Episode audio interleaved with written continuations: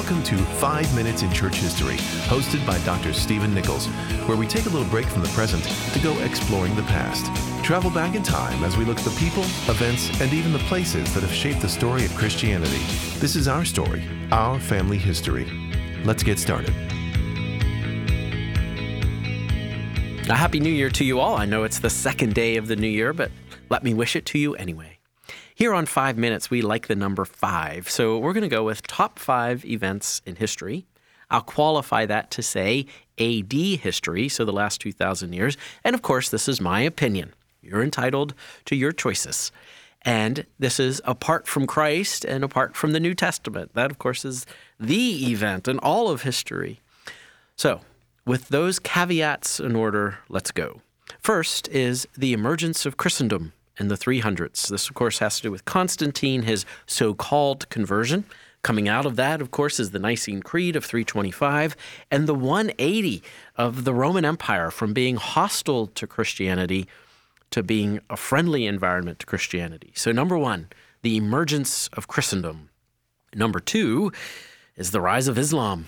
Of course, we have Muhammad, born in 571, dies in 632, somewhere around the age of 40 or so. He has his first visions and founds Islam. Starts there in Medina, spreads to Mecca, and soon spreads across the Arabian Peninsula. Today, roughly 25% of the world's population is an adherent to the religion of Islam. So, the rise of Islam. The third event in history has to be the event we love here on Five Minutes in Church History the Reformation. October 31, 1517. Of course, it did not occur in a vacuum. Things led up to it, and things came after it. But oh, what an important date, and oh, what an important event. How much we owe to the reformers and to the Reformation in terms of the church and church's practice in terms of doctrine and theology, in terms of biblical studies, even having the Bible in our own language. And let's not forget the Reformation's impact on culture and on the modern world. The fourth event is the Enlightenment of the 18th century. Now, this goes by different names. In German, it's the Aufklärung. In English, it's the Enlightenment. This was a political movement a philosophical movement, a religious movement, a cultural movement. In many ways, it was politically an enlightenment from tyranny. This was the age of revolution, the 18th century.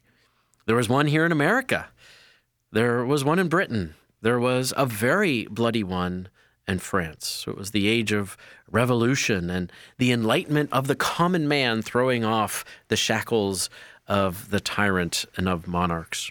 It was a philosophical enlightenment. Let's not be bound by the church or bound by the authority of Scripture, but let human reason roam free. And so there was speaking of the enlightenment of the age of reason. And all of this, course, means a cultural enlightenment. So the enlightenment as number four. When I come to number five, I don't really have one.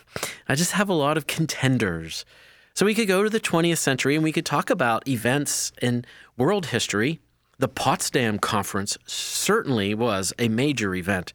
Not only was it the end of World War II, July 17 through August 2, 1945, it was also the beginning of the Cold War and the stalemate between the superpowers of the Soviet Union and the United States. That's a contender. In January 1, 1983, we have ARPANET the precursor to the internet of the 1990s. That could be a contender. How about July 20th, 1969, and the landing on the moon? Well, when it comes to church history, we've got all sorts of things in the 20th century as well as contenders. We've got the Edinburgh World Mission Conference in June of 1910. We've got the Scopes trial in 1925.